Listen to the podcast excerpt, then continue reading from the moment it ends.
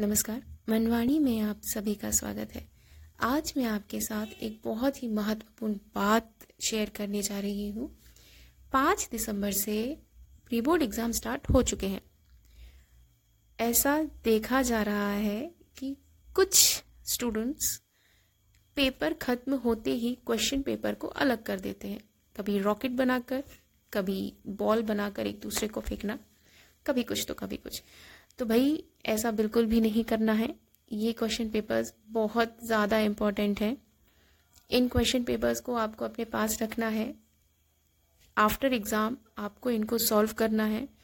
देखना है कि आपने कौन सा क्वेश्चन कितना अटेंड किया था।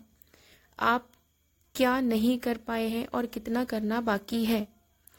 किस क्वेश्चन के कॉन्सेप्ट अभी तक क्लियर नहीं हुए हैं उसको क्लियर करना बेहद ज़रूरी है। तो सिर्फ़ इतना ही नहीं, आने वाला प्री बोर्ड टू भी आपको इसी तरह से सॉल्व करना है। आपको एनालाइज करना है सेल्फ एनालाइज करना है आपको अपने क्वेश्चन पेपर का।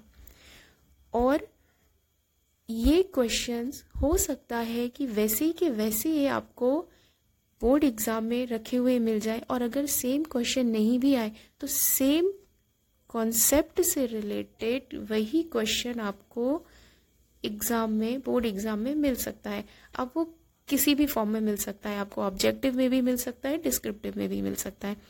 तो भाई, हमको इनको ऐसे रॉकेट बना के नहीं उड़ाना है। फ़िलहाल तो बिल्कुल भी नहीं, जब तक हमारे बोर्ड एग्ज़ाम्स ख़त्म नहीं हो जाते।